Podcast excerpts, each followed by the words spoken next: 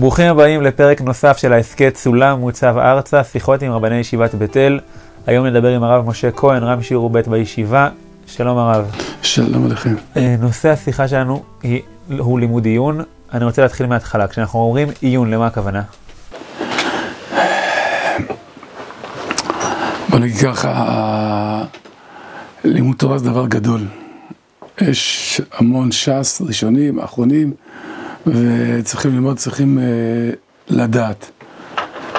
Uh, יש לימוד לדעת את הדינים, אבל יש לימוד מעבר לכך. דהיינו, כשאדם הוא כותב משהו, בכל דבר, יש איזו מחשבה שהיא מקדימה לכתיבה, והוא כותב על פי המחשבה שלו. לימוד עיון בעיניי זה לא רק להבין את מה שכתוב כי זה חשוב, זה, ודאי חשוב, זה להבין מה הרציונל שממנו הדברים הגיעו. מאיפה, מאיפה הדברים הגיעו. כמובן זה שלב ב', השלב הראשון זה לדעת מה כתוב, כשאדם יודע מה כתוב, אז הוא מבין מה כתוב, אחרי זה לעצמו רגע, אבל מה המקור, מאיפה זה בא? מאיפה זה בא? זה בא מתחום ההיגיון, זה בא מתחום הפסוק, דרשות פסוקים, למה דרשו ככה ולא דרשו אחרת, זה שלב מעבר ללדעת מה כתוב, זה לדעת להבין את הסיבה שהביאה למה שכתוב, ועל החשיבות הזה, על החשיבות הזה אנחנו נדבר אחר כך, אבל זה לא רק להבין מה כתוב, זה לדעת להסביר את מה שכתוב, מה המקור שלו, מאיפה הוא בא, מהיגיון, לימוד פסוקים, כאשר על פי רוב, גם אם זה דרשות של פסוקים, מלווה לזה גם היגיון שמגדיר את הדין הכתוב. אז זה בעיניי לימוד עיון. לימוד גמרא בעיון. לימוד גמרא בעיון.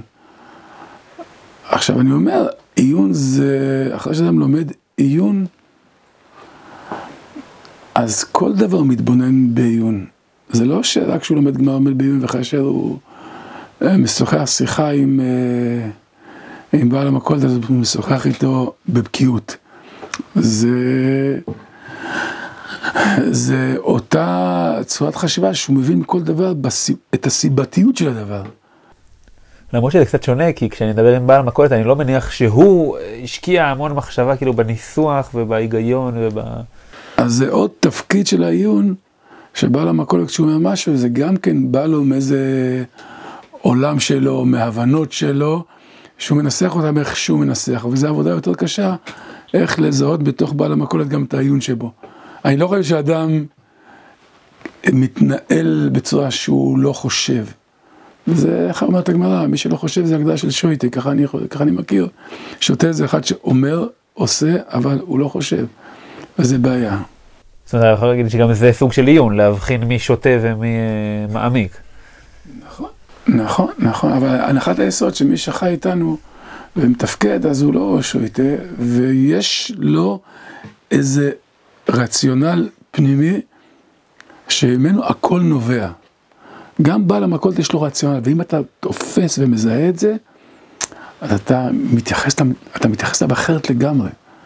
זה לא, זה לא סתם שהוא אמר, הוא אמר לך ככה, הוא אמר לך ככה. אתה אומר, לא, יש פה, מעבר לדמות שאתה רואה ומעבר למילים שהוא אומר, יש משהו הרבה יותר פנימי מאוד שממנו הכל נובע.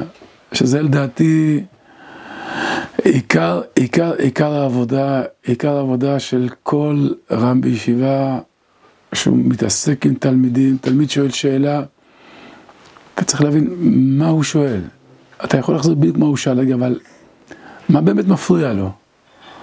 ואז אתה שואל אותו עוד שאלה, ואז אתה אומר, הוא לא מתכוון לזה, הוא כן מתכוון לזה, ואז אתה מנסה לחדד אותו, אז בעצם, אז מה אתה שואל? אז ככה אתה שואל. זה קושייה על ה... קושייה עליי, קושייה על הגמרא, קושייה על התורה. לדעת שהוא יגדיר לעצמו מה הוא שואל, שזה לימוד עיון. זה לא, זה לא ידע, זה לא ידע. בסוף זה יביא לידי ידע. אדם יכול להביא דבר מתוך דבר ולהשליך מדבר, מדבר, מדבר על דבר. זה בסוף ודאי יביא לידי ידע. אבל זאת לא המטרה, זאת לא המטרה. זאת אומרת, בוא נגיד ללמוד, אה, לפתוח את כל הקובץ המפרשים נגיד ולעבור עליו מקצה לקצה, והרב לא מגדיר את זה כעיון. זה פשע. בעיניי זה פשע, זה טעות איומה. זה להפוך, את העיון ללימוד של בקיאות בראשונים, זה עיוות המושג, זה עיוות המושג, זה לא נקרא עיון, ראשון זה לא לדעת כל הראשונים, זה לדעת הרבה ראשונים, אבל, אבל כשאדם צריך להבין למה הראשון כתב ככה, ו, ול, ולכן אסור ללמוד כל הראשונים כי זה מתכון לבלבול. זה מתכון לבלבול, כי לפני שאדם רכש לעצמו את יכולת ההבחנה. אחרי שאדם רכש את יכולת ההבחנה, אז הוא ילמד ראשון, יגיד, וואו, הוא, מצב... הוא שואל את השאלה הזאת, ולא שואל את השאלה השנייה, וזה שואל את השאלה הזאת, ולא את השאלה הראשונה, והשלישי שואל את השאלה השלישית, והרביעי בכלל, אותה שאלה מתנסח אחרת. אתה שואל את עצמך, למה? למה? למה? אז אנשים יקרים וקדושים, שאלו שאלות, והם כתבו בכדי שאתה תבין, הם לא כתבו את זה בשבילם. ואתה וואלה, אתה קורא ואתה לא מבין, אתה אומר, רגע, אבל הם כתבו את זה בשבילי, ואני לא מבין, ומסתום אה, הם כתבו על מנת שאני אבין. ואם אני לא מבין, אז יש פה בעיה. ולכן אני מאוד מתנגד ל... ללימוד הזה שלומדים מאוהל תורה וקובץ מפרשי, לומדים את זה כאילו עם, אה, עם סרגל ועיפרון ומסמנים קווים, קווים, קווים, קווים. זה אני מדבר בעיקר, אני מדבר על שיעור א', ב', ג', אני לא מדבר שיעורים שהם מבוגרים, אז הם יודעים לאבחן את הנקודות. אז הם יכולים להדגיש נקודות. אבל בגיל הצעיר, לפני שאדם רכש את המיומנות של, של העיון, זה אסור, זה מתכון לבלבול.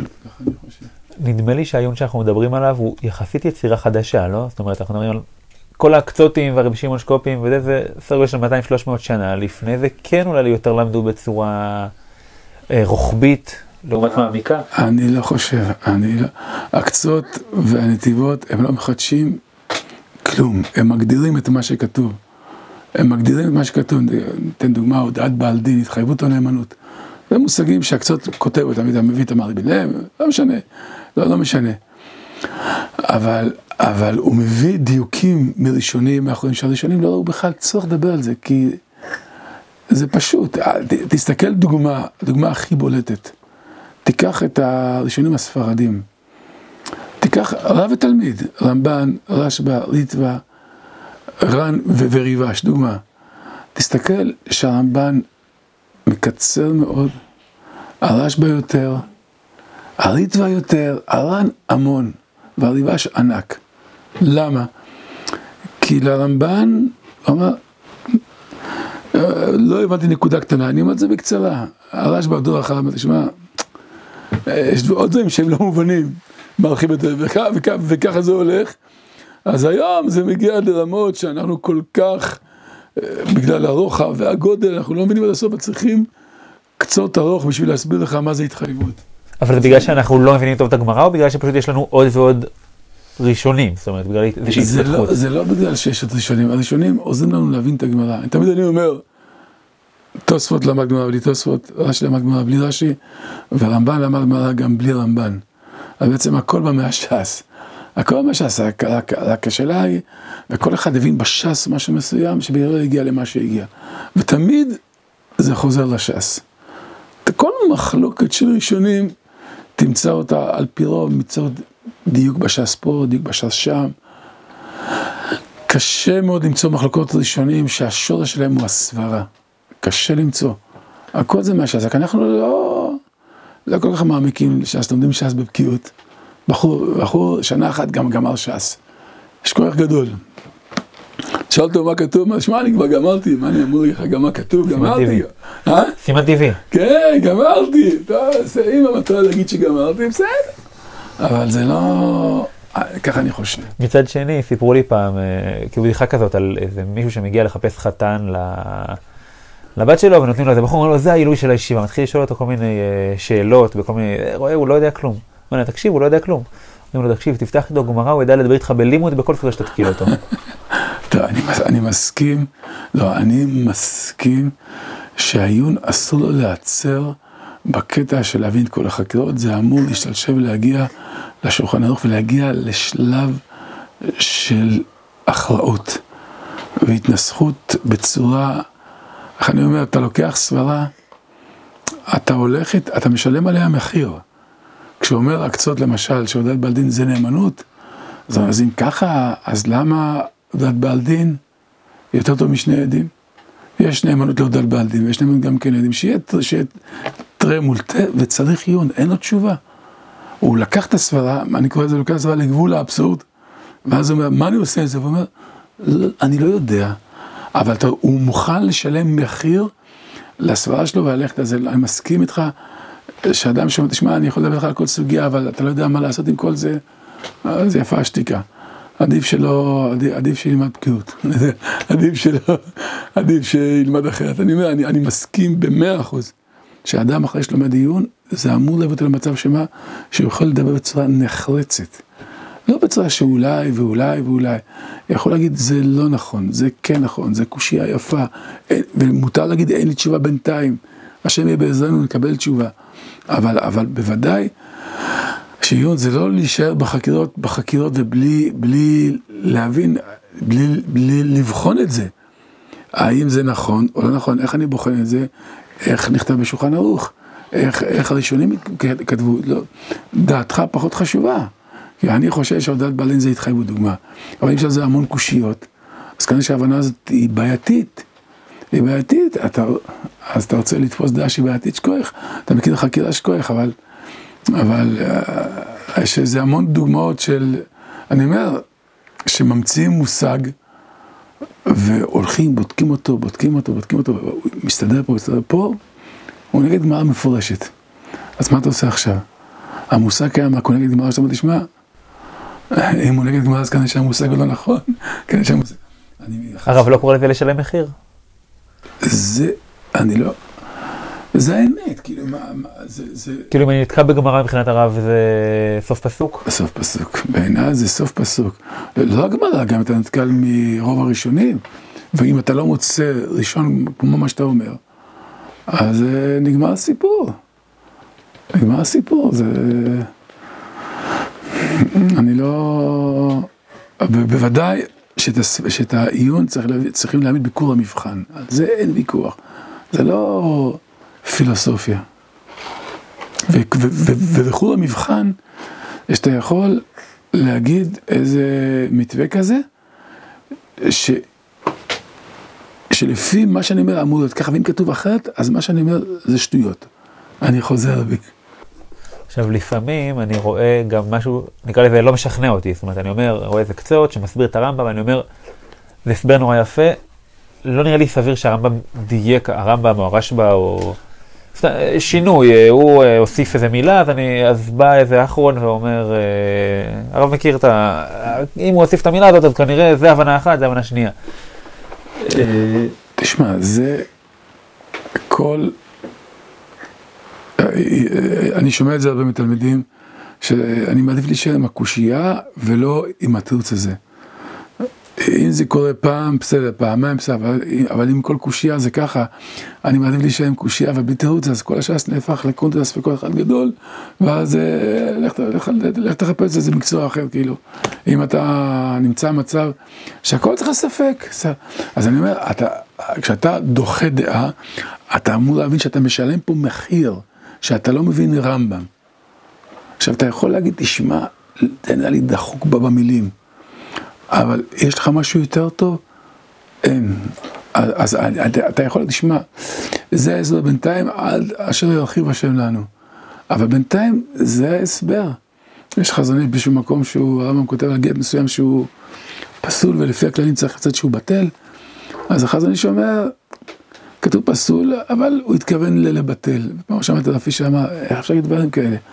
כתוב ברמב"ם פסול, והוא כותב לך הקדמה, שגט פסול הוא גט שהוא קשה מדאורייתא, פסול רק מדרבנן. וגט בטל הוא בטל גם מדאורייתא. אז איך אפשר להגיד שהעם שחזר לכלל הזה כמה פעמים, פתאום הוא נפל, והוא כתב פסול והכוונה היא בטל. הוא אומר, אתה יכול להגיד, אני לא מסכים איתו, אני חולק עליו, יש דברים אחרים בסדר, אבל להגיד שהרמב"ם מתכוון ככה. כשהוא כותב פסול הוא מתכוון לבטל, זה לא יכול להיות. אז, אז, אז, אז, והקצות באמת הבין, לא כמו החזון איש, אבל הבין לא כמו שאם האדם כותב פסול, הוא מתכוון לפסול, לא מתכוון לבטל.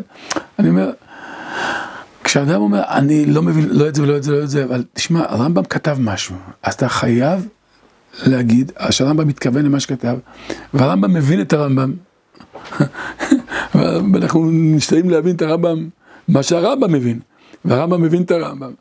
אז, אז לפעמים צריכים לשלם מחיר, עד אשר, השם מרחיב לנו ונזכיר. כלומר להישאר באיזושהי קושייה, אבל... אבל זה, זה, זה, זה בינתיים, איך אני אומר, הפשט הכי גרוע, אם אין פשט אחר זה הפשט הכי טוב. אבא שלי היה מבשל, אבא שלי היה מביא משל, שיתום אומר לאמא חורגת, אמא. זה יסוד שצריכים להכיר אותו, אמא חורגת, אבל אין לו אמא אחרת, אז זה אמא. אז, אז אם אין תירוץ אחר, אז זה התירוץ הכי טוב. ככה אני חושב. ובאיזה רמה של הבנה אני מרגיש שסיימתי את הסוגיה ואני עובר הלאה? זו שאלה קשה. המונח שים סוגיה הוא מונח שאני לא מקבל אותו. אין סוג זה, אדם יכול להחליט שאני עוצר פה, זה רמת הבנה ש... שאני יכול להכיל אותה עד לפה. כי הוא בדרך כלל בישיבה שלושה, ארבעה, חמישה ימים. אני עוד פעם, אבל עוד פעם, זה... השיעור הוא לא, הוא לא לב העניין. לב העניין בלימוד עיון זה זה אחרי השיעור, באים מדברים עם הרב, עם הרב, מה שמפריע התלמיד, תשתמש עם השיעור, לא תשתמש השיעור, אבל זה לא... אם לאדם מציק משהו גם לאחר השיעור, אז הוא לא גמר את הסוגיה. אם הוא אומר, תשמע, אני מציק לי משהו, אבל אפשר לתרץ ככה, ואתה מרגיש שאתה לא יכול להיות, זה מעיק עליך, אז תתקדם. ופעם הבאה, בחזרה הבאה, תהיה חזרה, תדע את זה, אז לא, תפתח את זה עוד פעם. אני מגיע מהכיוון ההפוך, אני רואה את הסוגיה, היא נראית לי סבבה, כאילו למדתי אותה, למדתי את המשנה, נראה לי הבנתי. מה רב יגיד לי, לא, עד שלא הבנת 1, 2, 3, כאילו... התפקיד של הרב לעשות לך רע בסוגיה. דהיינו, לגלות לך שלא הבנת. לא, לא, כ, לא כאידיאל, אלא תחשוב, יש לך פה גמרא. אמרנו, תוספות למד גמרא בלי תוספות, רש"י למד גמרא בלי רש"י. אז למה רש"י כתב את הרש"י? האם אתה יכול ללמוד את הגמרא בקלילות? למה רש"י כתב את הרש"י? למה אתה כתב את התוספות? למה כל הראשונים כתבו את כל הראשונים? זה סימן בטוח שיש פה דברים שאתה חושב שהבנת, אבל לצערי לא הבנת, ואתה אומר, אבל וואלה, אבל הבנתי. אז הרב יסביר לך למה שאתה אומר, הוא יכול להיות, אבל הוא בעייתי בלשון, בעייתי בסברה, יש המון דח, סוגים של דחקים. ויש ראשונים שהדחקים האלה הפריעו להם, דוחק לשוני, דוחק בסברה, אה, לא רוצים, סוגיה מקבילה בש"ס שהיא בעייתית. אז, אז זה הסיבה שהם דחקו וכולי וכולי. אה, אתן לך דוגמה פשוטה, אתן לך דוגמה פשוטה, יש מה שנקרא מיגו נגד, יש בגמרא מחלוקת, יש מיגו נגד עדים או אין מיגו נגד עדים?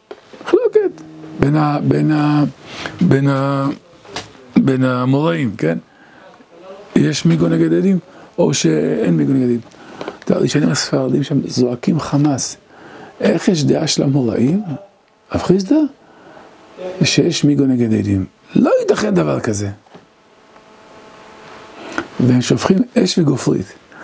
ממש. ואתה יודע שמה זה לא עניין השאלה הזאת. התגלגלו, כן, כן, יש דעה מיגו נגד... אתה אומר, רגע, מי צודק? השאלה מתבקשת. אדם יכול להגיד, תשמע, יש דעה אחת שיש מיגו נגד עדים, יש דעה אחת, אין מיגו נגד עדים. השם בספרדים להגיד שיש מיגו נגד עדים זה מחשבת פיגול. דבר שאסור להגיד אותו. והם באמת, הם כותבים, הם יורים, הרמב"ן, הרש, בעריץ, השם הספרדים, כולם. ולכן הם דוחקים מאוד את הגמרא, שמה שאמר פריסה, מיגו נגד עדים, הוא לא התכוון מיגו נגד הוא התכוון, מכיוון שיש לי מיגו, אני אפרשן דבריו בצורה שלא תסתור את העדים וכולי וכולי. אבל לא ייתכן שמיגו ייתן אמנות יותר מאשר עדים. לא ייתכן דבר כזה, לא יעלה לדעת. לא יעלה לדעת.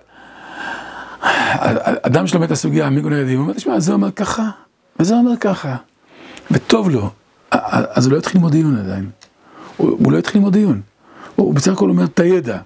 יש דעה שיש מיגון עדים, יש דעה שאין מיגון עדים, אבל הוא לא התחיל ללמוד דיון. הוא בסך הכל אסף את, את הידע, אבל אני שואל אותך, אבל למה, למה, למה אין מיגון נגד עדים? מיגו סיבה להאמין לו, למה שאני לא אאמין לו?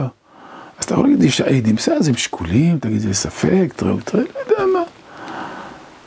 אז מה זאת אומרת אין מיגון נגד העדים? או הפוך, מיגון נגד העדים, הרי הורגים על פי עדים. עדים זה שיא הנאמנות. כאילו, חייב שיהיה, לא ייתכן ששניים חלוקים. אחד אומר, יש מיגון עדים, אחד אומר, אין מיגון עדים.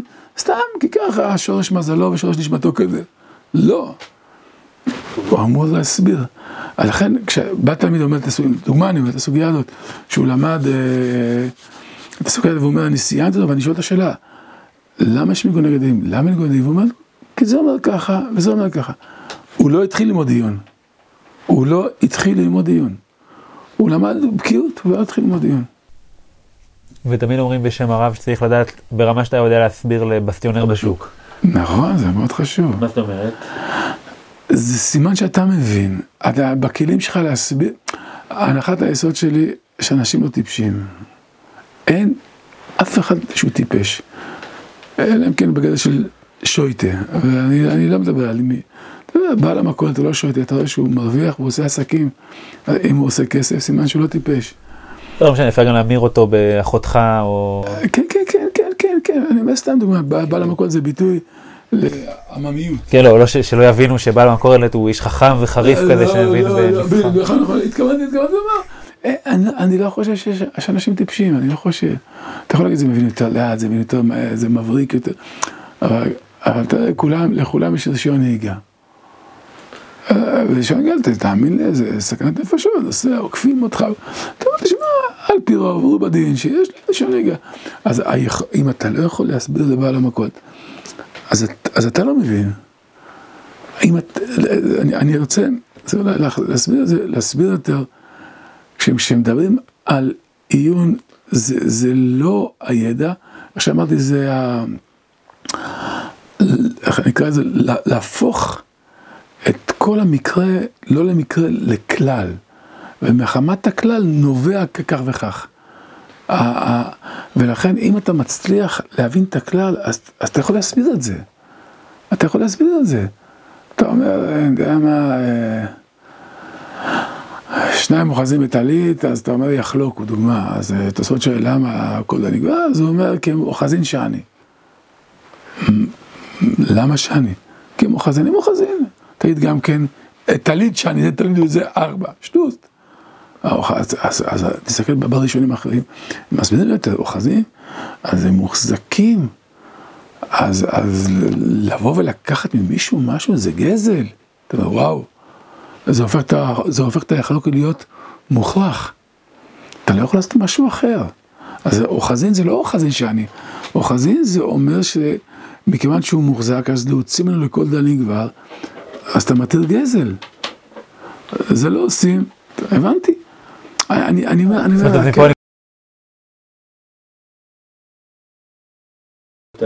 כן, ולהגיד לקחת עם מישהו, אז, אז לוקחים את המילה אוחזין שאני, ולוקחים את זה למקום אחר, שאני לא מתיר גזל. גם אם בית דין יעשה, בית דין הוא לא יעשה את זה. אז להסביר לבעל המכולת, אני, אני לא חושב שאי אפשר להסביר לבעל המכולת. ייתכן מאוד שאני תשמע, לא מקובלת עליי ש"ס, ואני חולק על ש"ס.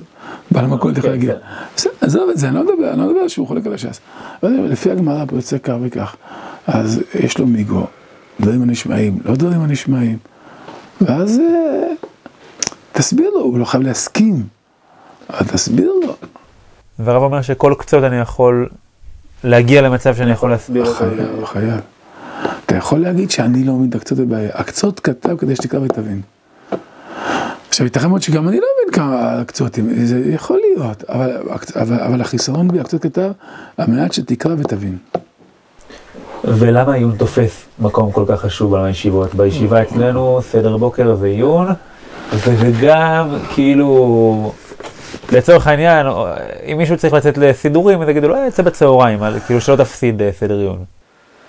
אני, אני, אני, אני חושב שזה, אני חושב שככה צריך להיות. אני חושב שעיון זה, אמרנו, זה לא רכישת ידע.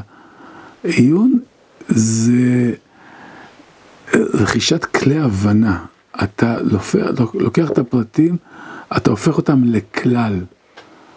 אתה הופך אותם לכלל, ואז אתה אומר, אתה לוקח את הדבר הנראה לעין, זה שניים אוחזים בטלית, ואתה הופך אותו לכללים. ואז בעצם, אתה, כשאתה קורא את הגמרא, אז אתה... אז זה מה שאתה רואה. אתה רואה שניים אוחזים בטלית, אתה לא רואה לא שניים ולא טלית. אתה רואה פה לא תגזול.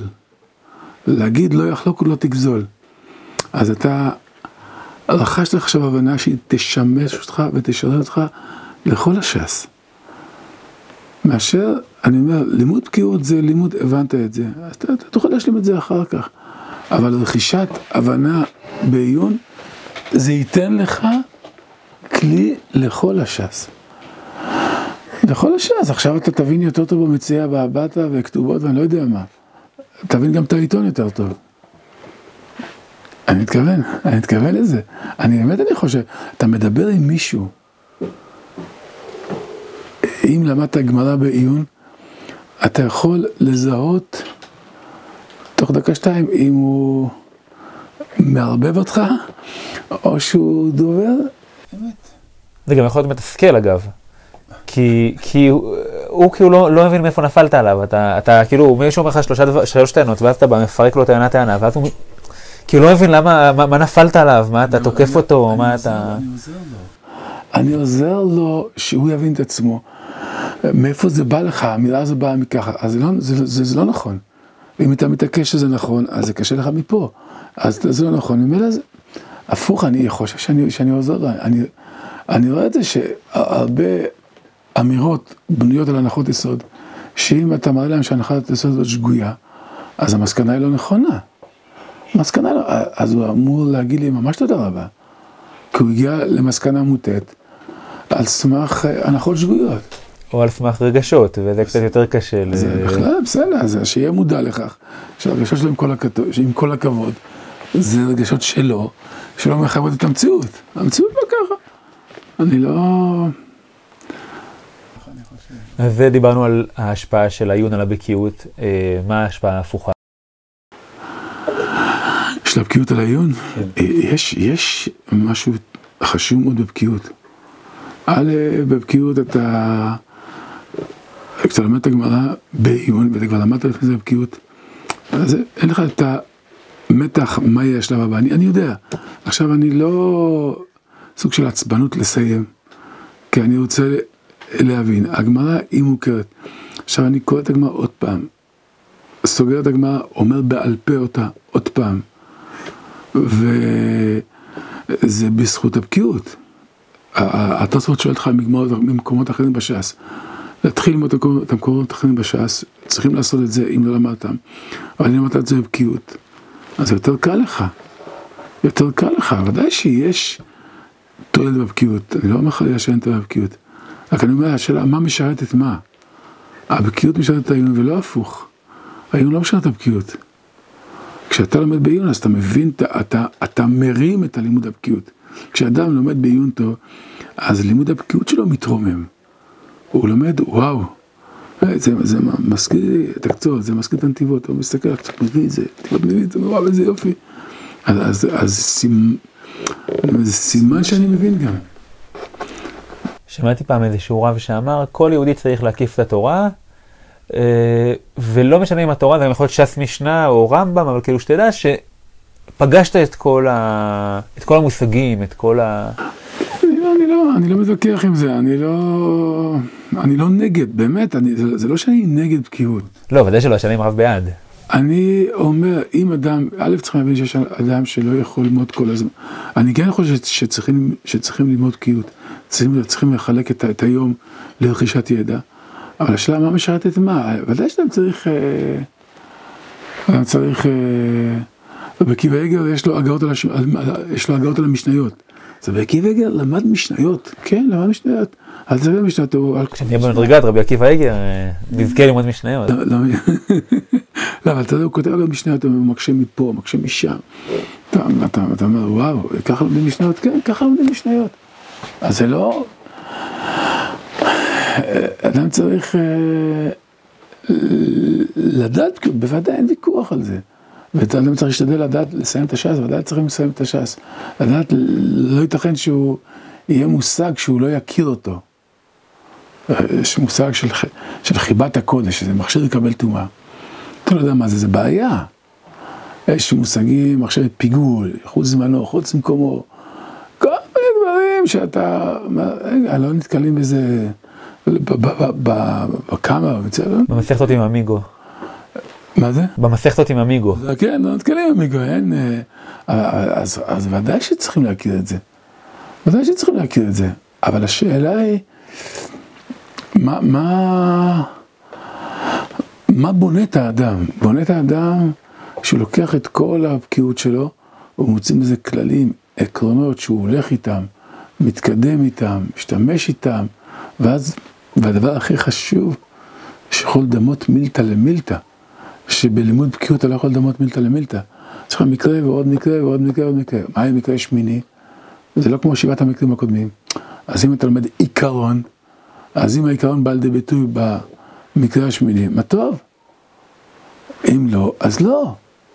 אבל אם אדם לומד רק, רק בבקיאות, אז, אז אין לו את זה.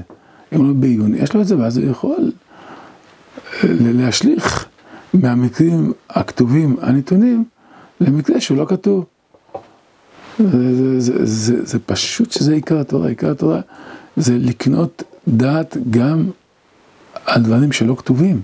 אה, לימוד עיון קלאסי לא כל כך מחובר להלכה. אה, יש שש מסכתות, מה שנקרא בסבב, שהן כתובות, יבמות, שבת אה, ושלוש הבבות. יש עוד כמה מסכתות קטנות, אבל זה כאילו המסכתות הגדולות. ויש גם שישה נושאים שהם הנושאים של רבנות שכונה, היחיד שממש מקביל זה שבת. חצי חופה וקידושין אולי. למה זה ככה? למה אנחנו לא מתמקדים יותר בדברים שהם למעשה? תשמע, אני לא יודע למה זה ככה. אני חושב שאחרי שאדם רוכש את הכלים בעיון, בנשים נזיקין, אז הוא צריך ללמוד את כל התורה כולה, צריך ללמוד ברכות ושבת, ובשביל זה יש כוללי הלכה, יש כולל הלכה וכולל אה, חופה וקידושים וכולל שביעית, יש, יש כוללים, אבל, אבל השאלה, מתי אתה מגיע לשם? אני מסכים איתך במאה אחוז שאסור שאדם ידע רק כמה פרקים בעיון בש"ס. אדם צריך לדעת שזה אמור להגיע להלכה, ולהגיע להלכה זה אומר שאדם תהיה לו דעה גם כשלומד הלכות ברכות, יכול להגיד לו, תשמע, מכוח אותן תובנות שהוא רכש בלימוד העיון בנשים נזיקים, אז הוא יכול להביע דעה נחרצת והוא יראה שאם הוא שואל טוב, אז הבקי בגר שואל, בן מגנים שואל, זה בוודאי, אני מסכים שצריך ללמוד הלכה, אבל אני חושב שהישיבה עושה את זה, אבל ודאי לא בשיעור א' ב' ג'. שיעור לא, ב' ג' זה, זה, זה, זה, זה הפתחו לי פתח כחודו של מחט. לא, אני, אני רק אחדד, אני מדבר על ללמוד מסכת ברכות בעיון במקום בבא קמא, לצורך העניין, זאת אומרת משהו שאני נפגש בו ביום יום. אה, אתה מדבר בשיעורים הצעירים שלימדו? לצורך העניין, בין השאר, זאת אומרת. אני, המציאות מוכיחה. זה עקרונית אתה צודק. מעשית זה מאוד קשה ללמד מסכת ברכות, בחור בשיעור א', עם מתח גבוה. עם מתח גבוה. היום הבחורים מגיעים, מגיעים לישיבה בשיעור אה, בגיל 18, הם עברו המון בחיים, יודעים המון בחיים.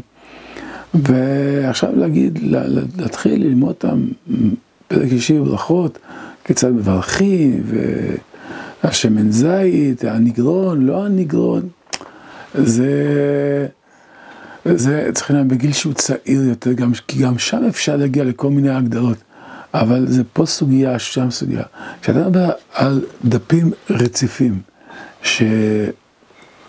אז זה משנה, משנה סוף וסוף באת, רוצה להחכים יעסוק בדיני, בדיני, בדיני ממונות, שאין לך מקצוע בזה שהוא גדול מהם, כי מעלה מתגבר וכולי, זה, יש משהו בדיני ממונות שהוא מפתח את מה שיש אצל האדם. החז"ל דיברו על זה, החז"ל התעסקו עם זה, וזה מפתח את האדם. עכשיו זה לא, אחרי שאדם רוכש את זה, אז הוא לוקח את הכלים האלה ומתעסק בזה גם באורח חיים. אבל להשיג את זה דרך אורח חיים, להתחיל, בחור שמתחיל עם כל זה שבחור למד חמש שעות פיזיקה, מתמטיקה ומחשבים, אני לא יודע מה, ועכשיו קשה לו מאוד, יש לו המון יכולות שלא יכולות לבוא לידי ביטוי בהתחלה, ככה אני חושב באורח חיים. אבל הרושם שלי זה שגם בוולוז'ין למדו בעיקר את נשים נזיקין, וגם בסורה ופומדיטה למדו בעיקר את... נכון, אבל כשמי שהגיע לוולוז'ין זה אחד שכבר... ידע את, את, את כל הש"ס בהבנה, ידע, ידע, אנשים שידעו, אני אומר היום, אנשים בני 18, על פי רוב בקושי נגעו בש"ס. כמה, כמה למדו בישיבות תיכוניות, כמה למדו אפילו בישיבות קטנות, כמה למדו, ואיך למדו, אה, לא, לא, אני לא חושב שהם, אה, אני לא חושב שהם, אה, זה כמו וולוז'ין, בכלל לא כמו וולוז'ין, משהו אחר. ככה אני חושב שזה, אה, יש מס... אני, עכשיו אני מסכים שצריכים לעשות אולי קצת, אה, אני חושב, צריך לעשות שינוי במסכתות. אני כן חושב שיש מסכתות שצריכים להכניס, מסכתות שצריכים להוציא, לדעתי מסכת נבמות, מסכת שבעיה ללמוד אותה בשיעור א'. כי, כי... יותר מדי מתמטיקה. זה, זה יותר להבין את המקרה, פחות להשקיע את העיון. מדבר על בחור בשיעור א', ב', ג'. לא מגיע לכל, רוצה ללמוד אבן העזת, תלמד יבמות. אבל, אבל ללמוד, ואני רואה את זה עם תלמידים, כשלומדים יבמות אז זה קשה להם, וכשלומדים במציע הבא בתרא הם פורחים, הם צועקים, הם רבים, הם, הם קונים דעה. ביבמות הם פחות קונים דעה, הם קונים אולי ידיעה, אבל לא דעה. לא קונים דעה. יבמות זה...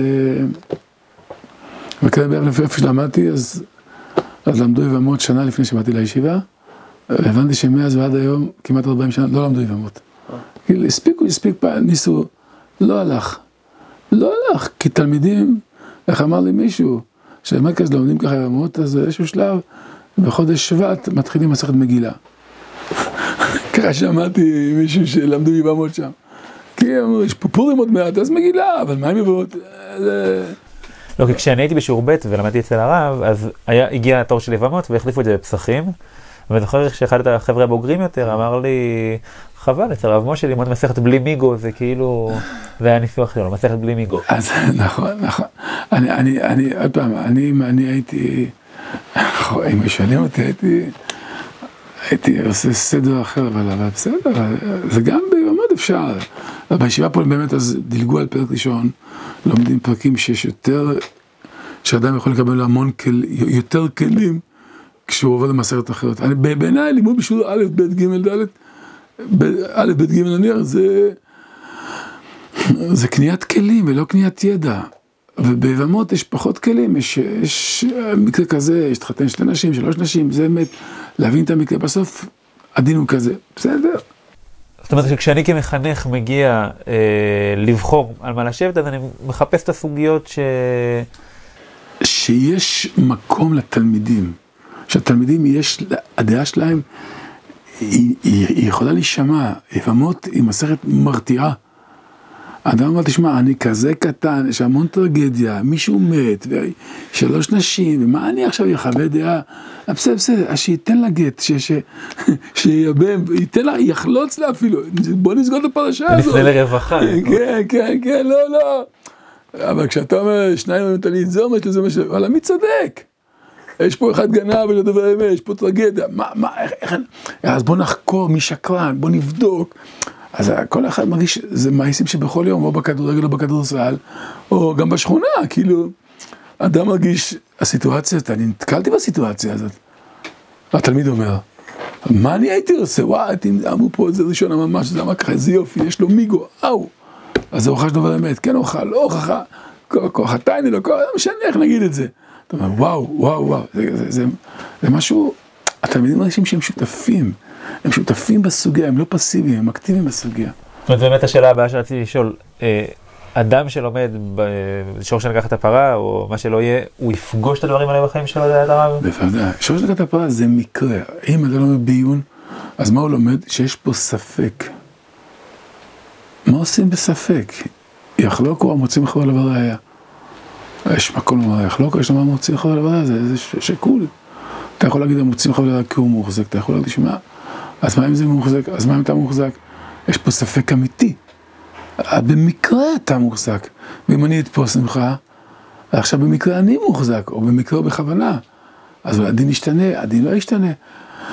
כאילו, העבוד, הנקודה בשורש שנקראת הפעלה שמעצימים את כוח המוחזק להלכה, בכל אופן, לא כמו ש... יש מי שפוסק כמו סוכוס, אבל... אבל ההלכה השולחן שפוסק כדעת חכמים, אז הוא מעצים את כוח המוחזקות על פני הספק. סתם, זה גם כן סוג של הנהגה, צריכים לחשוב על זה. ודאי שזה השלכות מעשיות. כל זה, יש המון ספקות פה בעולם, המון ספקות. אתה אומר, מה עושים? אתה אומר, מוחזק, הוא, הוא זוכה. אה, ואנחנו לא כל כך לומדים שולחן ערוך כשלומדים בעיון. עוד פעם, שולחן ערוך, אני לא, לא, לא מותר להגיד, אבל אם מותר להגיד, הייתי אומר, שלימוד שולחן ערוך בגיל הצעיר זה בעיה. כי השולחן ערוך יש תפיסה, השולחן ערוך אומר שככה הלכה, סימן שהדעות האחרות הן לא נכונות, הן מחוץ לתורה בכלל. פחד אימים. השולחן ערוך לא התכוון לזה. לא התכוון שמה שאני כתב לזה אמת והשאר לא נכון. אומר, ככה אני מכריע הנהגה מעשית. ואם תהיה סיטואציה של, של, של, של איזה צירופי שיטות, אז אני אחוש לדעות ש... שלא פסקתי, כן. אין, אין שום בעיה עם זה, לכן אני אומר, לימוד שולחן ערוך בשלב הזה, אם אדם לא יודע מה שולחן ערוך, זה בעייתי. אני קשה לי מאוד לקבל, שמעתי במקום שבשיעור א' כל סוגיה, זה לא שולחן ערוך. אני חושב שהם עושים טעות. אני חושב שהם עושים טעות. לגבי, איך אפשר, שולחן ערוך, לפני שכתב שולחן ערוך הוא למד את כל הש"ס וכל, ה... וכל הראשונים, ואז הוא למד את כולה כתב שולחן ערוך, ואתה... אתה מקצר את התהליכים, ניגש ישר לשואה, זה לא... לא, לא מקצר תהליכים, מסיים הכל, ואז אומר רק...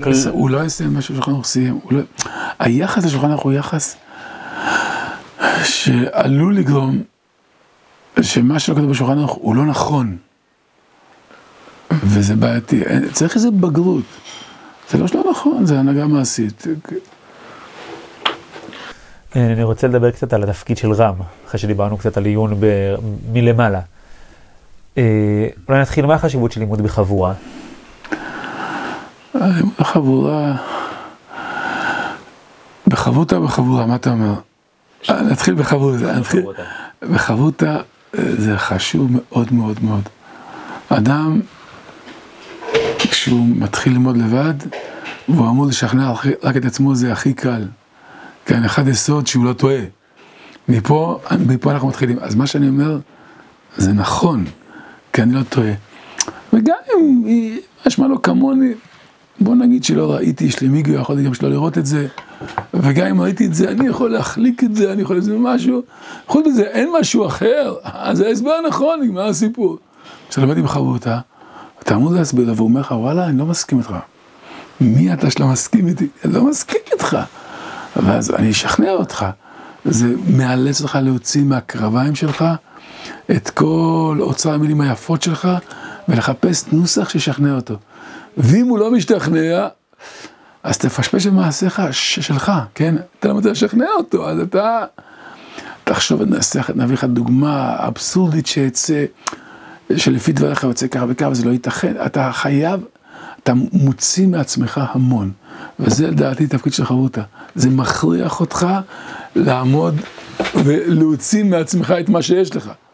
וזה גורם לך שאתה מלטש את הדברים יותר, אתה מגדיר את הדברים יותר, זה דבר חשוב מאוד, בלי חברותה זה... אז כמובן, יש גדולים, הרב אליושיב למד בלי חברותה, אתה יודע מה שהוא אמר לנכדים שלו? הוא אסר עליהם ללמוד ללא חברותה, אסר עליהם. יש יחיד בדורו, בסדר, אבל להפוך את היחיד לנורמה, זה לא נכון, הוא בעצמו, הוא בעצמו, כתב בספרים, בספרים שלו, שהוא אסר על הנכדים ללמוד ללא חברותה. וחבורה? חבורה סוג של חברותה יותר משוכללת, מה... קשיחה את החברותה, אבל החברותה הסמוכה עליך היא חושבת בדיוק הפוך ממך. שאתה לא חייב בכל סוגיה לגשת לשכנע את כל החברותות שבעולם. אני לא אומר את זה. אבל, אבל, אבל, אתה יודע, אתה, אתה תראה בסוף שהחבורה של השיעור זה בעצם שתי קבוצות, אחת עם הרשב"א ואחת עם התוספות. זה ייווצר ככה, תרצה או לא תרצה. למה? כי, כי, כי אתה תראה ששטויות הם לא יגידו, אז כל דעה יש לה מה להסתמך, זה אומר ככה, ואז אתה מגלה פתאום ששתי הקבוצות, השלוש הקבוצות שנוצרו בשיעור, כל קבוצה מבטאת אה, ראשון אחר, ואז זה, זה משהו עצום. א', כי זה בא מתוכם, זה בא מתוכם, זה לא בא, זה לא, לא בא בחוץ, החבורה, השיחה בלימוד בין הרם התלמידים, בין התלמידים לבין עצמם, זה, זה עיקר העיקר, כי באיזשהו שלב לא יהיה להם רם. שלב יהיו, הם יהיו רם, ילמדו עם חברותות ויצטרכו להסביר לחברותה ו... ולכן זה דבר, בעיניי עיקר העיקרים, לימוד בחבורה. ומה התפקיד של הרב בכל הסיפור הזה? מה התפקיד שלו? זאת אומרת, טכנית הרב אה, נותן דפי מקורות לא לפעמים, אני לא נותן דפ- דפי לא מקורות, עונה על שאלות בסדר ומעביר שיעור. התפקיד של הרב לעשות להם רע. דהיינו, הם לומדים גמרא, איך שאתה אמרת, הכל טוב להם, אז אתה אומר לו, רגע, אז איך אתה מסביר את התוספות לפי דבריך? ו... הוא יכול להסביר לך, נו, אז למה הרמב"ן חולק על זה? ולמה ככה? ואיך, אתה, אתה, הם, אתה, הוא חושף אותם לדברים שהם לא, הם לא ייחסו לזה בכלל חשיבות, הם החליקו את זה. אז התפקיד של הרם זה לעבור בין החברותות ולזהות, כאילו, פספסתם פה משהו. עשיתם את זה יותר מדי מהר, והלכתם עם שיטה אחת שקשה פה, פה, פה, השיטה הש- והשיטה השנייה, אז מה שקשה פה הוא נוח להם פה, מה שיותר פה הוא, הוא קשה שם, אבל כאילו, יותר, באיזשהו שלב, הרם הוא גם חלק מהחרותה הכוללת. הרם הוא גם חלק, הרם לא, לא, אני אגיד לך, הרמים, אני מדבר על עצמי, לא, בפוטנציאל הם יודעים פחות מאשר התלמידים. כי התלמידים נחשפים לספרים הרבה יותר מאיתנו. אנחנו שלמדנו בקושי היה הראשונים, מה היה? היה גם הראשונים, כתב רש"י, הכל צפוף, הכל גושי אותיות. אתה יודע איפה מתחילה פסקה, איפה נגמרת פסקה, אתה יכול לחבר מדף ל"ה ל"ח, מתחבר לך, פילי פלאות. מעשים ש, שהיו, אני אומר לך, מעשים שהיו. שהדף שברמב"ן לא- הוא לא נמצא, הוא תלוש, וזה יתחבר לך, הכל מסתדר לך יפה מאוד. אצל- היום זה לא הולך, עם כל פסקה מחולקת לתתי פסקאות, וכתוב לך בצד מה הנושא, ומה כתבו על זה למטה. התלמידים היום מאוד חכמים, הם מאוד חכמים, רק, רק ה-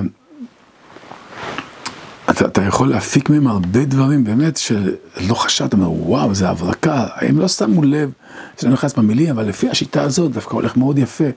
כאשר הרם הוא לא בכלל, הוא לא שם. כי הוא לא... הוא משובד למה שכתוב, ולכן קשה לו אפילו לחשוב מעבר ל... אבל בחור שאין לו שום מחויבות, הוא למד רק איזה משהו, אמר סברה יפהפייה. אתה אומר, רגע, אז למה זה לא נכון? למה זה כן נכון? אז אה, לכן בעיניי התפקיד של הרב באיזשהו שלב להיות חלק, חלק מהחבורה. לא צריך מקומות, לא צריך שום דבר. בסדר כשאני עובר תלמידים, או שהם באים אליי, לא משנה, אני מזהה איפה, איפה הם נמצאים ועל זה אני אדבר בשיעור. ועל פי מהמקום שהם, שהם נמצאים, אני מצא, אני מצליח, משתדל לצאת לאיזה תובנה מוסכמת, שעל זה צריכים לתת את הדעת. ואז זה אומר ככה, וזה אומר ככה, וזה אומר ככה, בסדר, אבל זה מתחיל מתוך הדיבור שבסדר. שם זה מתחיל. אבל בסוף כן הרב יפנה אותי לקצות או לרשב"א. בוודאי.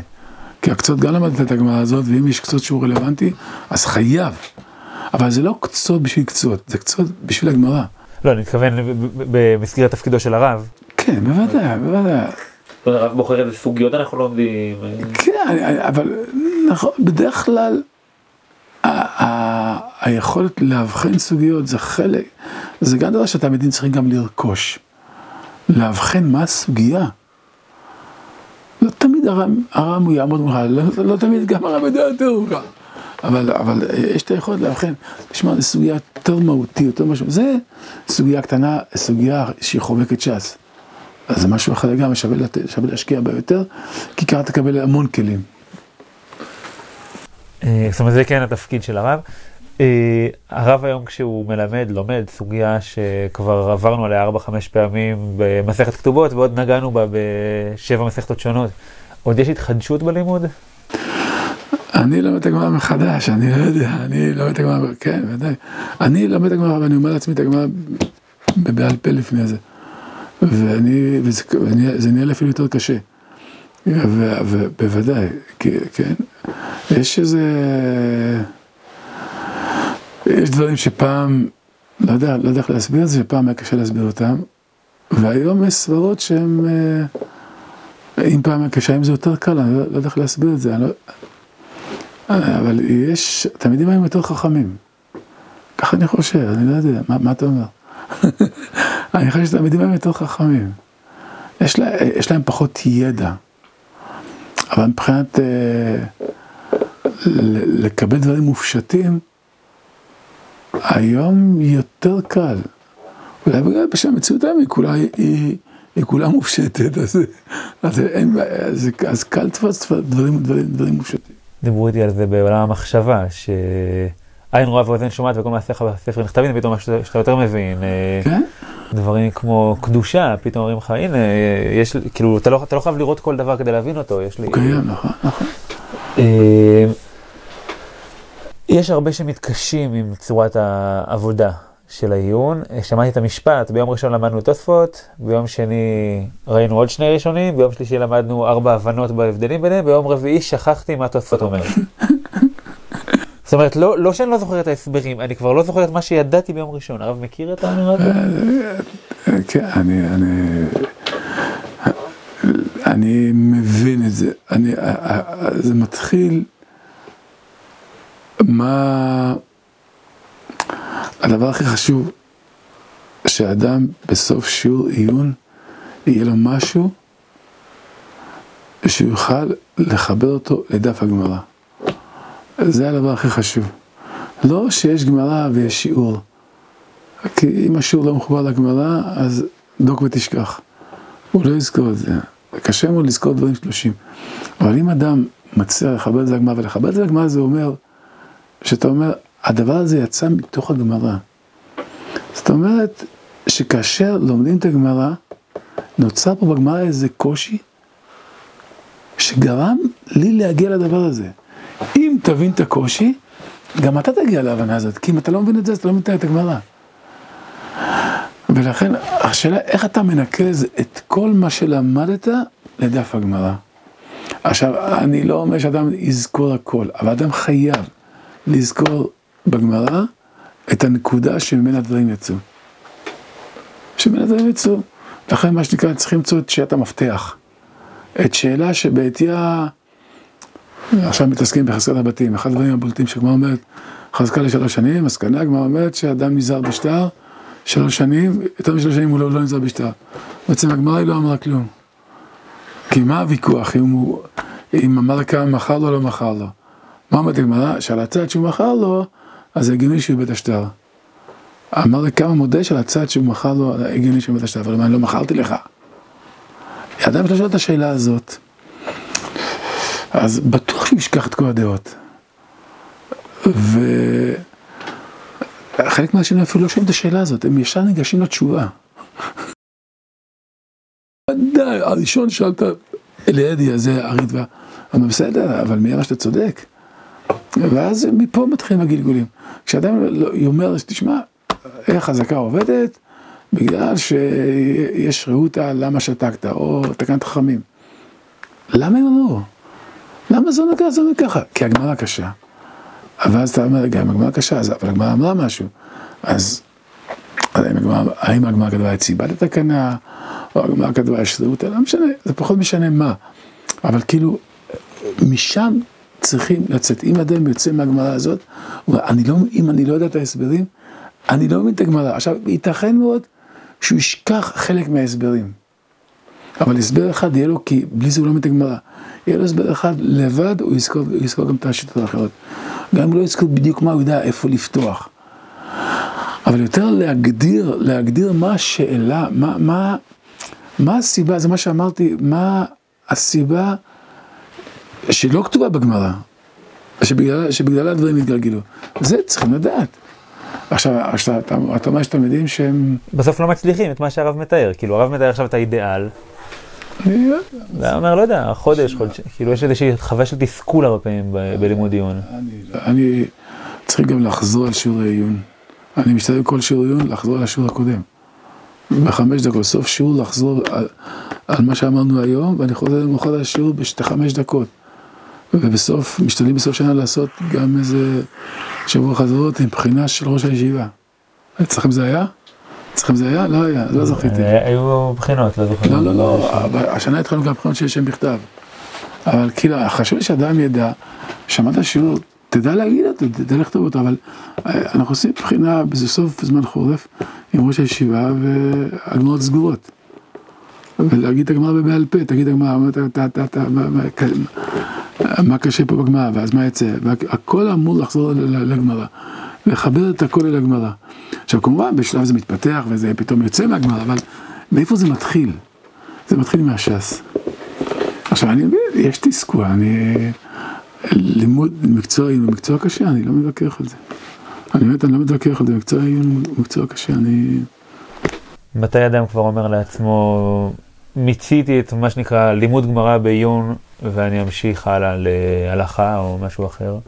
אם הוא יכול להביא את הלימוד העיון להלכה, הוא צריך לעשות את זה, מה זאת אומרת? הוא צריך באיזשהו שלב, כשהוא לומד עכשיו איסור וטעמות ש... התכוונתי לשאלה הפוכה, אחרי כמה שנים או איזה מצב נפשי הרב יגיד לבן אדם, בסדר, למדת עיון, הבנת, יאללה, תמשיך ליד אם הוא יכול לקחת את העיון ללימוד הלכה. זאת אומרת זה המינימום, עד שהוא מגיע לזה. הוא צריך לדעת, תשמע, באיזשהו שלב זה יבוא, זה לא, אם הוא, תשמע, יש בחורים בישיבה שלא ידעו בכלל עיון, תוך שנה, שנתיים, הם ברוך השם, הם יודעים ללמוד עיון. הם לוקחים את זה ללימוד, אפילו לימוד הבקיאות מתרומם, לימוד האמונה מתרומם. לימוד האמונה מתרומם, כן נכון, לא נכון. אנשים אה, צריכים להתנסח בצורה של, של בהירות, בצורה, בצורה שהיא בהירה, זה, זה מאוד חשוב לימוד עיון. להתנסח בצורה מטושטשת, אז זה לא... הוא לא יזכור כלום. אני רוצה רגע לשאול את הרב על הדרך האישית שהרב עבר בעולם הישיבות. אה, מישהו סיפר לי שהרב הגיע לכרם ביבנה ואפילו היה לא בכיתה של המתקדמים. זה נכון, כאילו במקור אני עם באר שבע, שכונה לא הכי שכונה ג' נקראת, ומי שמגיע עם באר שבע זה הנחת היסוד שהוא... באר שבעי, דהיינו, לא, וזה נכון, וזה נכון, שהוא באמת, הוא לא, לא ידענו כל כך גמרא, ידענו מה שלמדנו בישיבה התיכונית, אבל לא היה לנו ידע בס... לפתוח מרשה, לפתוח ספרים מעבר למה שלמדנו בישיבה התיכונית, זה זה בלטויסף כזה, מה, מה ללמוד עוד דבר? אז מה שאומרים, עושים יותר מזה, אם לא מכריחים, אם אין מבחן, אז לא עושים. כמה זה היה טבעי בכלל ללכת לישיבת הסדר? אז דווקא במחזור שלי הגיעו שישה, הגיעו איזה חמישים אחוז הלכו, הלכו לישיבות הסדר. מבחינת הרצון היה רצון, אבל כאילו, כשבאנו לישיבה, אז כל הבאר שבע הם שמו בכיתה אחת, שכביכול היא לא... היא הכיתה ש... שתקרא למתחילים, ש... וזה טוב, אני, אין, לי, אין לי שום בעיה עם זה, אני חושב שבזכות זה התקדמנו, כי אם היינו נכנסים לכיתה שהיו שם אריות, אז ייתכן שהיינו סותמים את הפה והיינו נתקעים. אבל זה ששם אותנו בכיתה של... אה, עם רם צעיר, עם מרץ, שהיה לו סבלנות, וזה גרם שלא פחדנו לשאול, ואני בטוח שגם הוא הרגיש שהשיעור שלו מתרומם, כי החבר'ה שבאו הם לא, לא באו מישיבות המובילות, לא מנתיב מאיר, ולא מהמדרשייה, ולא מהיישוב, באו מבאר שבע, בציפיות מאוד נמוכות, ופתאום הוא גילה ש... שקבוצה טובה. אז אה, נכון, אני... והרב פוגש את עולם העיון, וכמה זמן לוקח עד שהרב לצורך העניין עומד על הרגליים ב... לא, זה, נת... זה נתן לי ביטחון בקטע של לימוד העיון. עדיין היינו רחוקים בקטע שנאמרו דברים ש... שהרגשנו שמשתמשים במושגים שאני לא מבין אותם. אפשר להגיד מיגו זה כוח הטענה וזה הכל מובן, אתה לא יודע, הכל בסדר, אתה לא יודע מה זה, מה זה כוח הטענה, אבל אתה יודע, זו סגולה שפותרת המון בעיות. אתה אומר כוח הטענה, מיד הדלתות נפתחות וכל התירוצים נעלמים. אתה לא יודע מה זה כוח הטענה, אבל תשמע, שווה לך לקנות את המושג הזה, כי זה פותר המון בעיות. אז, אז, אז אתה מגיע, אתה... אבל לנו היה קשה לקנות דברים שאתה לא מבין, אם, אם, אם אני לא מבין, אני לא קונה. אז הייתי אומר, טוב, שאלה, יש פה איזה כישוף כזה שאתה אומר זכויות הטענה והכל נפתר, אבל לא הבנתי. אבל אני יודע שיש פה מושג שאם תגיד אותו, אז זה עובד. זה עובד. איך זה עובד? לא יודע, אבל עובד. אבל... אז כמובן, אני אומר, זה לא שבסוף שיעור א' קלטנו את הכל, אבל קיבלנו ביטחון. קיבלנו ביטחון, וביטחון לשאול, לא לפחד לשאול. ולדעתי זה מאוד חשוב, שבחור בשיעור א', שיעור ב', ג', מותר לא להבין, מותר לא להבין, מותר גם להסביר מה אתה לא מבין, וזה בסדר גמור. אני פעם אחת שאלתי את הגרזן שאלה, הכולל, הוא אמר שהוא לא יודע, אמרתי לו, הרב, אז שאלה למעשה מה עושים, אבל אני לא יודע, אמר לו, הרב, הרב, הרב יודע, רק הוא לא אומר, לא אומר, אני לא יודע, אמרתי הרב באמת לא יודע? מה, אני באמת לא יודע. זה היה בשבילי השביל הכי גדול שיש. שאמרתי, אפילו הגרזן אמר, אני לא יודע. זה השאלה הלכה למעשה. אמרתי, הרב באמת יודע, לא, היה ויכוח. הוא אומר בבריא שהוא לא יודע, ואני אומר בבריא שהוא כן יודע, אבל הוא שכנע אותי שהוא לא יודע. ואז למדתי שמותר לו לדעת. ואז זה, זה הוריד לחץ, זה הוריד אה, את מה שאני יודע, אני יודע, מה שאני לא יודע, אני לא יודע, וזה בסדר. והמטרה שה... שה הארגז של היודע יהיה יותר גדול מהארגז של הלא יודע. לפעמים קורה הפוך, חשבת שאתה יודע, פתאום מתברר שאתה לא יודע, אבל על פי רוב המגמה היא להפוך את הלא יודע אל אל היודע. זה בשבילי היה בית ספר גדול מאוד. זה היה בית ספר גדול מאוד, זה לא... אני אומר, זה מה שהיה... בשבילי הקטע של להיות בהיר בלימוד, זה בא לידי ביטוי בעיקר בהתנסחות. מאוד חשוב. וזה דבר ש... ש... כשהבנתי אותו, אז זה פתח לי המון. וכמובן הרצון, כמובן הרצון, אבל הבהירות, ומותר להגיד אני יודע, מותר להגיד אני לא יודע, ומותר גם להגיד וואלה, איך, איך, איך, איך כותב הראש? אולי במסתפינה הייתי אומר כך וכך וכך וכך. מותר להגיד שאתה לא מבין, איני כחולק על דברי גאון, אבל אני כן חולק על דברי גאון. רק אני נותן לזה הקדמה מסוימת. זה לא חלילה התנשאות, זה להגיד שהוא, יש לי תירוץ אחר, אני חושב משהו אחר. אני חושב משהו אחר, ובסוף תמצא זה כתוב פה, כתוב שם, כאילו זה פחות, אבל מה שנקרא, שאדם יהיה פתוח עם עצמו ולא יפחד. הפחד הוא דבר שהוא תוקע את האדם. כשהוא מפחד אז לא הביישן למד, אני עושה גם כן לא, לא הפחדן למד. ו... וכשאתה לומד עכשיו אתה לא פוסק פסקים, אתה רוצה להבין. ולקנות, ו... ובשביל להבין, אז אתה מבין, אחרי זה אתה לא מבין, אחרי זה אתה כן מבין, אחרי זה אתה לא מבין, בסוף אתה מבין קצת. זה בסדר גמור. זה דרכי הקניין של ההבנה. זה דרכי הקניין של ההבנה, אתה לא, לא שאני מבין בהתחלה הכל. הבניין הוא שאני מבין ולא מבין, מבין, לא מבין, בסוף אני מבין קצת, אני יכול להגדיר את זה, אני יכול להגדיר מה אני לא מבין, זה גם חשוב. ככה, זה, זה, זה, זה מה שאני קיבלתי בכל אופן. הרב למד בישיבת הסדר והמשיך לכולל? לא, למדתי, למדתי, למדתי בקרן ביבנה, חמש שנים, עוד שנתיים נשארתי שם. אחרי זה עמדנו לארץ חמדה, היינו מחזור ראשון בארץ חמדה. למדתי שם חמש שנים את חושן משפט.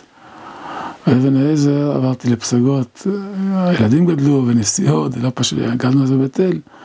לנסוע כל בוקר, לפעמים היה שלג וככה וגשם ולצאת מוקדם, ולא פשוט, ופסגות, עברנו לפסגות ולמדתי באיזה אבן עזר פסגות, ואחרי זה לקחתי עוד שנה ללמוד תורה, אחרי שסיימתי את הדיינות, פשוט שנה ללמוד תורה מה שאני רוצה. למדתי מסרת ברכות קצת, למדתי במציע עשרות האומנים, חברותא, לאט, בנחת, היה פילי פלאות. אחרי זה לימדתי קצת, לימדתי בקרני שומרון שנתיים, גרתי בפסגות בבית אל, והייתי, היה שם קבוצה של חבר'ה משיעור ה', ו', של עיון. אז לימדתי אותם אה, שנתיים, פעמיים בשבוע הייתי נוסע. הייתי נוסע. שני בצהריים, ישן שם, לא נותן שיעור שלישי בבוקר, חוזר הביתה, וחמישי שיעור. היום כמעט, כל הקבוצה הזאת הם רמים, כולם בקרני שומעים, כמעט שישה, שבעה, כולם רמים שם, ממש קבוצה, אני יכול להגיד שמות, אבל זה לא חשוב, אבל אה, ממש כולם שם רמים בישיבה שם. למדו שנתיים, ו... והייתי קצת נושא ונותן בכל הפסגות, באיזשהו שלב התקשרו אליהם בתל, אמרו אולי תבוא, וזה, אז אמרתי להם, אה, אני בקרני שומרון, אז בזמן שאתה לא בקרני שומרון, אתה שני בקרים בקרני שומרון, תבוא, שלושה בקרים, ושני ערבים, אמרתי לה, אז הייתי נושא ונותן. זה התחיל בקיץ תשנ"ז, כאילו התחלתי, בתף, התחלתי באלול תשנ"ו בקרני שומרון, ובקיץ תשנ"ז התחלתי לבוא לבית אל, הייתי נושא ונותן, ובתשנ"ח המשכתי גם בקרני שומרון וגם בבית אל. ובתשנ"ח, באלול תשנ"ח הפסקתי בקרני שומרון, ונהייתי רם של שיעור ג' בישיבה. בישיבה, ולימדתי אותם שנתיים מג' ד', קבוצה של הרב יעקב כהן, הרב יאיר, רב חיים שרייבר, רב ניר סיני, כאילו קבוצה של אריות, יש בני שרגא, והמון המון המון, יחיאל חזן, איתן הכהן. המון המון חבר'ה. ואם אני לוקח שנייה רוורס בציר הזמן, מתי הרב מחליט אה, שהוא רוצה ללמוד וללמד תורה ל, למשך חייו? שאלה קשה. אני כשנפגשתי עם אשתי אמרתי, אני לא יודע אם אני אלמד תורה. ואמרתי שאני לא יודע, אבל אני רוצה ללמוד תורה, ואני לא יודע אם אני, אם אני אוכל ללמד, הייתי מאוד מגמגם פילי פלאות, ואשתי קלינאי תקשורת. ואמרתי, בסדר. התחתנו והיא עבדה אז בהדסה עין כרם, ושם אחרי שנתיים פתחו קורס למגמגמים. הכוונה לא לגמגם יותר, לגמגם פחות, כן? והייתי, למדתי את זה בכולל, וברוך השם, זה, זה השגחת השם. כי אני אמרתי לה, אני לא, לא מאמין שאני אוכל להיות... זאת אומרת, הרב רצה, אבל... אני לא, אני לא יכול לדבר, אני חצי אילם. לא, אה, לא, לא שהייתי חצי, אם התחתנתי, לא חצי אילם, אבל כאילו, ללמד שיעור וכולי וכולי, ו...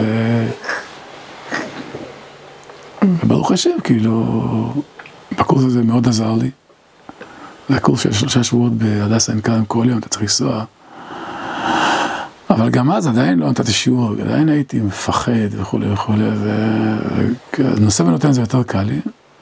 כשראש ישיבה אמר, תהיה רם של שיעורים אתה הרב, אני באתי על דעת שאני נושא ונותן, זה, זה, זה ההסכם. אבל תעשה, תעשה שנה. אמרתי לו, לא, אני לא אצליח. נעשה. זה שכנע אותי. וניסיתי, והוא אומר שכן הצלחתי, אני לא יודע. איך אני יודע שאומר שהוא כאן צעק לי, אחרי שנה אמרתי לו, הרב, אמרנו הסכם לשנה, אני חוזר לנושא ונותן, הוא אומר, לא, לא, עוד שנה, עוד שנה. אבל הבטחנו, אתה תהיה פעם נושא ונותן, הוא לא, הוא לא, הוא לא. הרב, כן, כמו שהרב אמר, הרב בעיקר נושא ונותן היום. שיעור זה שעה ביום, סדר זה שלוש שעות. זה נושא ונותן. כן, ואז באיזשהו שלב, אני בכלל לא חשבתי שאני רם בישיבה. זה הסיבה גם שהלכתי גם לאוניברסיטה קצת, חשבתי ללמוד, אמרתי... תחום של מחשבים, אז אתה לא צריך לדבר עם אנשים, אתה לוחץ על כפתורים, הם לא יודעים שאתה מגמגם. אז, אבל בסוף, מה זה בסוף? זה בקושי בהתחלה, ארבעה ימים. אחרי ארבעה ימים אמרתי שאני חוזר לישיבה. הרגשתי שאני קשור יותר לקודש, ככה אני הרגשתי. קיצור, זה... ומתי החלטתי? כש... אני לא יודע, אני לא יודע אם החלטתי. האמת היא, התקשרו אליי, לקרני שומרון אפילו לא, לא חיפשתי עבודה, התקשרו אליי מקרני שומרון, כי היה לי שם מישהו, אמרתי, תשמע, אני מגמגם וזה, הייתי מגמגם, מה נעשה? נתתי שיעור, התקבלתי, אחרי זה, רב חנוך הכהן התקשר אליי, אחרי זה, אולי תבוא, אמרתי לו, שמע, תבוא, תבוא, תבוא, תבוא, בסדר, באתי. עכשיו גם במעלה אדומים, אני פעם בשבוע נותן שם שיעור, זו תקופה יותר, לכולל דיינות. גם כן הם התקשרו אליה, אני לא, אני לא יזמתי את זה. לא, מתי שהוא מגיע שלב בחיים שכשהרב ממלא טופס וכתוב מקצוע, אז צריך לכתוב... אם קראו לבוא לעבוד, אני צריך לרשום, הם בחרו את המקצוע, הם אמרו בוא תהיה רם, אז הם מסתובבים אותי שאני אהיה רם, אז אני רושם אני רם, מה אני יכול לעשות? לא שאני בחרתי להיות רם. קיצור, אבל ברוך השם, באמת ברוך השם, זה התגלגלו יותר טוב ממה שחשבתי, אני מאוד פחדתי. גם אנחנו שמחים בזה. עם כל המכות שהם מקבלים. לסיום רציתי שהרב ייתן לנו כמה דקות רגע לפתוח סוגיה ואחרי כל מה שדיברנו באוויר להראות תכלס איך אני, מה אני רואה ומה אני שואל ומה אני... אני, אני סתם דוגמה מגמרא שכולם למדו אותה, אלו מציאות כולם למדו בכיתה ו', ה', ו', ז', ח', אלו מציאות חי ללמוד, זה דוגמה קלאסית של המון מקרים, אלו מוצא, שם להחזיר מצא ככל תל אביב, מצא פירות מפוזרים, מצא כל מיני דברים, ומאוד מפוזרות ככל תל אביב, ועיגולי דבלה, אדם יכול לקרוא את המשנה, אז הוא, יש פה הרבה מקרים, אבל המקרים האלה לא מופיעים בתורה, אתה יודע? אין בתורה מצע מאוד מפוזרות. תורה שבכתב. תורה שבכתב, זה לא כתוב. אז אתה אומר, והמשנה יצאה מתוך התורה שבכתב, ואחד משהו שהוא חורז את כל המשנה הזאת. אז מיד אתה אמור לשאול את השאלה הזאת, מה זכה פירות מפוזרים? מה זכה פירות מפוזרות? ואתה אומר, רגע, אבל חייב להיות פה איזה משהו משותף. אז רש"י כותב, הואיל ואין להם סימן ניכר, יהיו שמייאש ולא יפקר, וזהו טעם כולם. רש"י כבר היה ער לשאלה.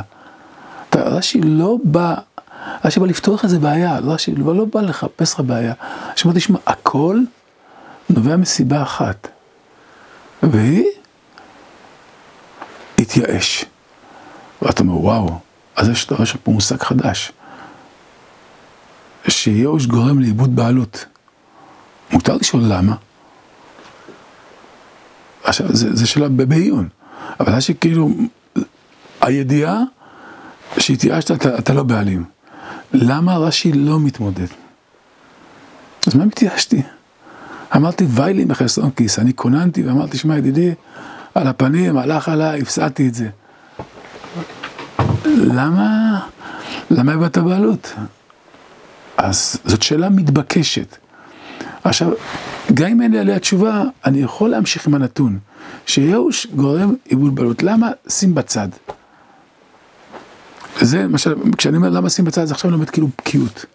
זו דוגמה של לומד בקיאות. אני אומר, אני למדתי פה עיקרון, שאם התייאשת אני מאבד את הבעלות. למה?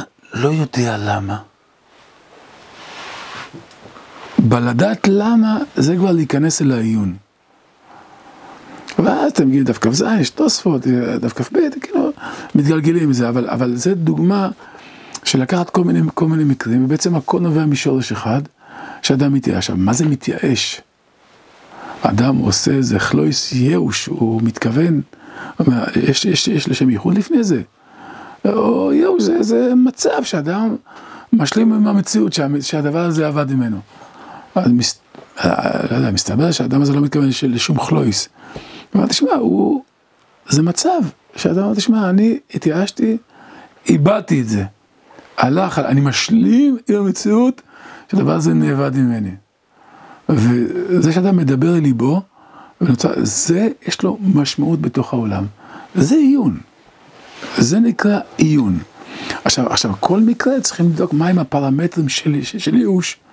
יש בו סימן, אין בו סימן. כאילו, אתה מניח שהוא יתייאש, מי אמר שהוא יתייאש? אתה אומר, תשמע, אין סימן, יתייאש. אם יש סימן, הוא לא מתייאש. ואם יש סימן והוא מתייאש, אז הוא איבד את הבעלות. פתאום אתה מגיע, דוגמה אני אומר, לסוגיה הייאוש שלו מדעת. אתה אומר להלכה, כמו אביי, שייאוש שלו מדעת לא אבי ייאוש. אתה שואל, למה? הרי הוא התייאש, אמרנו, על ידי ייאוש יש פה, איבוד בעלות. ויש פה ייאוש שאין פה איבוד בעלות. זאת שאלה שמי שלא שאל אותה, מבחינתי לא למד במציאה. כי, כי אפילו ברמת הבקיאות. כי אם כתוב פה שייאוש גורם להפקעת בעלות, אז למה בייאוש של המדעת, הייאוש שיקרה אחר כך, הוא לא מועיל. אומר להם, באיסור אתה לידי. מה זה קשור? אז יש רמב"ן, יש תוספות, יש קצות... אבל זאת שאלה מעניינת, איך אני מגיע לרמב"ן תוספות? הוא מופיע לי פה על הדף. תקשיב, הנקודה היא לשאול את השאלות. בשביל זה יש רם. אני גם לשאול את השאלות האלה. אני לא מצפה שאתה תדע שבדווקא זה יש תוספות, לא מצפה. אלא אם כן, אתה יש לך רוח הקודש, לא נראה לי. אני אומר, לא נראה לי.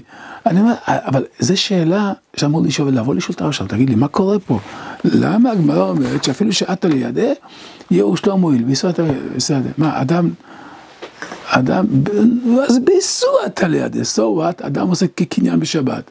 אפילו שאסור, הקניין עובד, אה, באיסור הנעשה, בסדר. שחטתי בהמה בשבת אסור, נכון? הבהמה מתה? אבל אסור. אסור, אבל הבהמה מתה. מה זה קשור? זה לא קשור. אז יש פה הסברים ודיבורים. אני אומר, אני אומר, זה, אני אומר, אני אומר, זה דבר שצריכים, אה, זאת שאלה שצריכים לשאול אותה. זאת שאלה ש, שצריכים לשאול אותה. זה, זה סתם דוגמה, זו דוגמה קטנה ש... שמתעסקים איתה בכיתה ו'. אני פעם אחת הייתי שיעור, לא משנה, לרמים בייאוש שלא מדעת.